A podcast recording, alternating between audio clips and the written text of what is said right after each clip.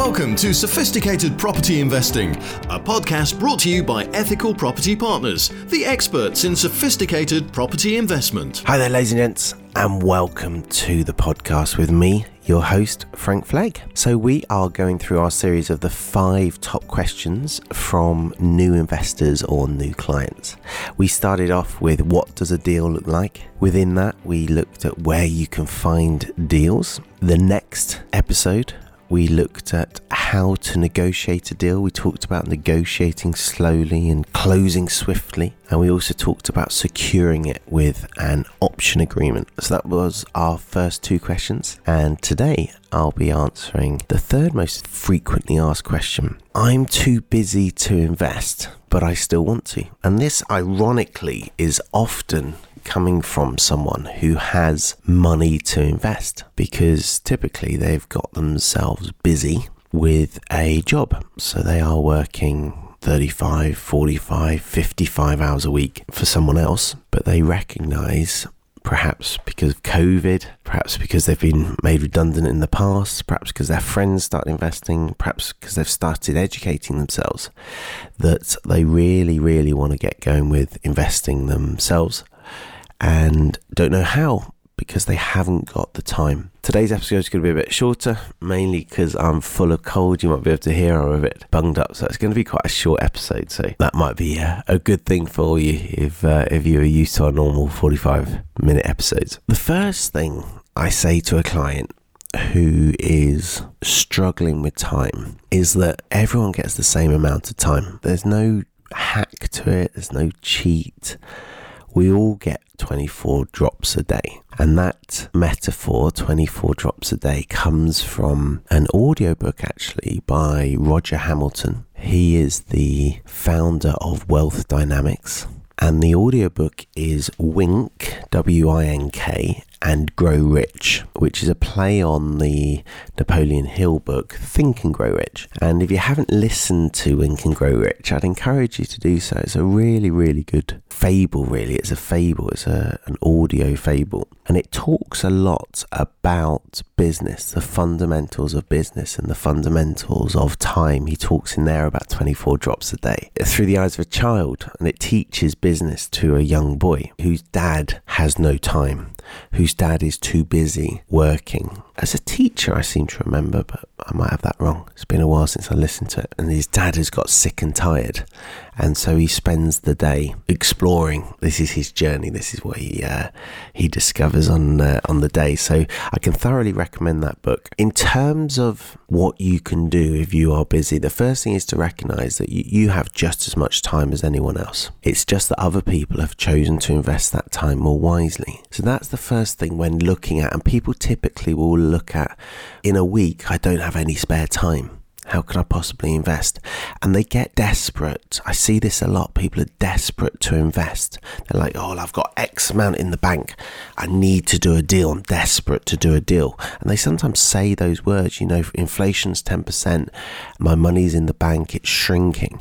But here's the thing it's never desperate enough to do a bad deal. It's never desperate enough to take a shortcut. And so, really, really important to change the fundamentals first.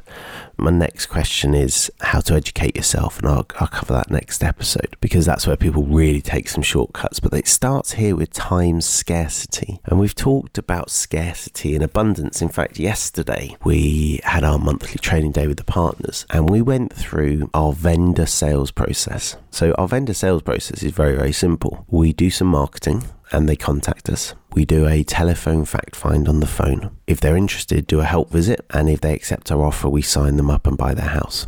It's really that simple. But yesterday we spent nearly two hours going through it. We spent one hour and 50 minutes going through that sales process in detail. In fact, I have my notes just here, and we covered this, blew my mind actually. We covered so many educational concepts in just that short sales process. So, how can you talk about something that short for an hour and 50 minutes, it's because we got down to the level of detail of do you take your shoes off when you go through their front door? If you do take your shoes off, how do you take them off? We have three different ways of taking your shoes off whilst maintaining maximum rapport with the vendor. And we actually went through 23 different educational concepts. We only have 50 four on the whole partnership. so we went through over half of them, uh, nearly half of them rather. And one of them was abundance psychology. So the first thing with abundance psychology is A, to recognize that you have as much of everything as you need. So you have as much time as you need, as much money as you need. And if you want more of anything, that's fine. You just have to invest it. And it's exactly that with time. If you're coming from an abundance mentality and if you're above the line, if you're taking ownership and responsibility and you're accountable for your life, it's very easy to carve out some time. The first thing I'd recommend is actually doing a time log. Just writing write down what you do every 15 minutes for a week. You can have it on a little spreadsheet and at the end of the week then pop that in a spreadsheet. So I, I would write it hard copy because you're probably not going to have your laptop with you, you know, every 15 minutes. Don't go a whole day and then try and remember fill it in at least every hour. I think there are some apps available that will do this for you now, actually. And then at the end of the week, sit down with your laptop and input it into a spreadsheet and do some analysis. How many hours do you spend sleeping? How many hours do you spend eating? How many hours do you spend watching TV? That'll be the big one. Watching TV will probably be much higher than you think. How many hours do you spend doing other stuff? Um, I'll tell you a big one playing golf. Playing golf takes a lot of time if you play golf. And there's nothing wrong with it taking lots of time. Fishing, that takes a lot of time as well. there's nothing wrong with these hobbies, but it's important that they give you enough enjoyment to warrant the time you invest in them. Uh, cycling can take quite a long time as well, interestingly, whereas I find running a lot more time efficient because I burn a lot more calories and I get tired a lot quicker running. Just me personally. Swimming is even faster for me. I can do a 20 minute swim and it can really feel like a good workout workout, whereas a 20 minute run probably doesn't. 40 minute run really feels like a good workout, but more like a two hour cycle. So for me, those are all equal, but of course the cycle takes two hours. swimming doesn't take 20 minutes though, it's 20 minutes swimming, but I've got to drive to the pool, get changed, swim, get changed, drive home. So actually, a 40 minute run is more time efficient for me than a 20 minute swim. And it's just being aware of those kind of things. Traveling will really eat into your time. I'll come back to that in a moment. And what else do you spend time doing? Now, there will be loads of times when you're only doing one thing, but you could be doing more things. So, this week, for example, I have taken my son to football twice. First time he trained for an hour Second time, he trained for an hour and a half. In the first one, I did a 30 minute Zoom call. So it was with a supplier of ours, and they wanted, we're actually running a um, Facebook challenge, five day Facebook challenge, and they wanted to pick our brains about a load of information that they required before running that Facebook challenge. And the Zoom, my PA booked Zoom with my permission for while I was watching my son play football because I watch him play football twice a week generally, and that is quite low value time for me. It wouldn't be low value if I was playing football with him. There's a local park actually where they do pick up games of football. There's like nearly always a few kids that want to play football, and so you can just turn up and have a really good blast for an hour. Now that is really valuable time, but watching him train, far far less valuable, and a, an opportunity for me to uh, multitask, for me to be doing something else productive whilst I'm there. You have to be careful. There is obviously background noise. I was I was sat in the stand, and so there is quite a lot of noise of the kids like playing and shouting and stuff. So probably not. I, I, couldn't record a podcast then. That probably wouldn't be the best quality sound. The other time uh, where he played, which was yesterday evening for an hour and a half, I will often save up voice notes. So I'll save ones up during the day and not interrupt my work, and I will listen to them all. And I will often walk around the pitch. It's an astroturf pitch, and I will often put a pair of trainers on and just walk because it's a really healthy thing to do for an hour and a half. And And whilst I'm walking, I will listen to all the voice notes from the day. I will then respond to as many voice notes and leave as many voice notes as are required for my day. I find that a really good use of time because A, I can keep an eye on my son playing football. B, I'm getting in some gentle exercise. That's really healthy for me. I spend a lot of time quite sedentary. And three, I'm communicating with a lot of people, which is really, really effective. Now, it's very easy to not spot those opportunities. Yesterday, for example, we have a lunch one till two. I booked a, or my PA booked uh, a meeting with a VAT specialist for one fifteen, and that meeting ran for yeah about best part of 45 minutes because i really wanted to meet with him i have a four day week this week and then i'm off for 10 days uh, it's half term going skiing with my son, and so I wanted to meet with this VAT guy so that we can implement the plan before I go. And so I did it my lunch break. And you might think, well, yeah, but that's your lunch. You can't work during your lunch. Well, that's fine. If eating is something that's really important to you and you don't want to do anything else whilst you're eating, no problem at all. You prioritize that. But I prioritize having the VAT meeting. And, and if you think about it, that's an hour and a half walking and doing voice notes. It's a 30 odd Zoom meeting. It's a 45 minute VAT meeting. Before you know it, that's half a day day's work, really. So I've saved myself half a day by just squeezing it into convenient times. This morning, I've got a call at 8 a.m. whilst I'm driving my son to school. I wouldn't normally do that. It's an hour drive to drive my son to school. I wouldn't normally do a, a call during that hour, but I am doing it this morning because I need to fill it, fit it in before I go away on holiday. And my son normally puts his headphones in, or often will put his headphones in and watch a bit of a movie on his phone um, while we're driving. So won't be that inconvenient, won't be that rude of me. Um, but I certainly wouldn't make a, a, habit of doing that. And it's only a call with my PA, and it's probably only 15, 20 minutes. I mentioned I'm going snowboarding next week. I'm actually going to Serbia snowboarding. Never been so snowboarding in Serbia before, but I figured I could meet the team and do some team building. Michael's actually met my Serbian team before. I could go there, do some team building, and snowboard at the same time. In fact, it looks like some of the team are going to join me on the slopes for a day, which would be great fun. Michael get to meet some Serbian people. We'll get to do some team building, and I get to go snowboarding for three or four days, which which was the plan. I could have gone anywhere in Europe snowboarding by choosing where I went carefully. Now Michael's not an expert snowboarder. He's, he's quite a basic snowboarder. He's just building his skills up. There's no disadvantage to going there. It'll probably be a smaller resort, might not be quite as flashy, but the advantage of being able to meet with the team, spend a bit of quality time with them is, is massive. It saves me another trip to, to Serbia later this year. That usage of time is how I advise most of my clients to raise their game and create more time to do property investing.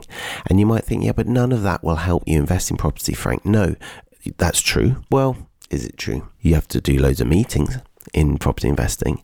Uh, you have to do loads of learning. The the opportunities, by the way, to learn are massive. One partner actually recently told me that I think he says he did over an hour a day of learning. That is unbelievable. Over an hour a day. And unsurprisingly, that partner's doing loads of deals. And I now predict, now that I know that about him, that he will do lots and lots more deals. He will do a lot of deals moving forwards because his education is going through the roof. Really important to start to value your time really highly. And if you do value your time, you'll start to make judgment calls. For example, is it worth you employing a PA? I work pretty hard still with the new companies that I'm launching at the moment, new businesses, my existing responsibilities, I probably work 40 hours a week. Having a PA who also works 40 odd hours a week, I get at least 50% more work done. At least. Maybe even 200% of the work I would get done, but probably not because it's not two of me. Probably 50% or 70% is, is fair. But here's the thing she's better at some of the stuff she does than me. So she's quicker at it than I am. She's more organized than I am. And if I didn't have Sophia, my PA in Serbia, she's been with me two years now, just had her second annual review actually. If I didn't have her, I would have to work a lot harder. And I have done actually. When, I've been without a PA, I have had to work a lot harder. In fact, I can remember Rob Moore saying to me that he didn't have a PA for a, a season. I can't remember how long it was, but the impression I got was that it was a few months. And he said it really impacted on him really impacted on his happiness, really impacted on his work rate, etc. I think that step of getting your first team member is so important. Now, some of you listening to this might go, might be thinking, well, yeah, but I've got a nine till five job, Frank. I, I can't get a team member. But actually, you can. And if you're not sure how, have a read of the four hour work week by Tim Ferriss. He talks about how you can start to use virtual PAs. You can use a virtual PA in the Philippines for $5 an hour and get into the habit of outsourcing stuff, get in the habit of them doing stuff for you. Sophia books travel for me, she arranges my diary, she reads my emails for me and responds to them. Very rarely I'll read an email, maybe once or twice a week if she tells me to go and read a specific email. Um, so that's her dealing with probably 90 9% of my emails. She'll respond to people for me, she'll book appointments, she will spot clashes and deal with them. She'll send information to people like um, podcast interviews and Zoom links, etc. She reviewed over 200 applicants for the three jobs we advertised last week. Yeah, I was going to say last week. We've got second interviews uh, today and tomorrow actually for three roles that we're recruiting. It's very important to leverage yourself, and you can leverage yourself very effectively without having full time team. But having a full time PA, the sooner you can get to that, the sooner you'll start playing at a higher level because that will cost you a chunk of money, right? It costs you a couple of grand, maybe two and a half grand a month to have a full time PA in the UK a lot less than that overseas. But that commitment of having to pay someone else's salary every month, it just makes you raise your game. I can remember when I um, took on Heather, actually, Heather was, um, I think, my first PA. First PA that worked entirely for me from memory, and she worked for me for eight years really good partnership. Helped me raise my game, helped me go from being a really well paid self employed person to a business owner. And once you've got some leverage, now you start thinking like a business. Now you start doing more deals. Now you the the, the increased ability to do work goes through the roof and you can really start if you combine it with being efficient if you combine it with being effective with your time a good custodian of your time a good investor of your time and this is it people want to know how to invest money well the trick is to teach yourself how to invest your time first because money comes and goes but time, everyone gets the same amount and you get to invest it how you choose. And if you invest time wisely, then it will give you a financial return. And it really is as simple as that. Guys, I hope you've enjoyed this shorter podcast episode from me, your host, Frank Flegg. Until next time, happy investing. Sophisticated Property Investing, a podcast brought to you by Ethical Property Partners, the experts in sophisticated property investment.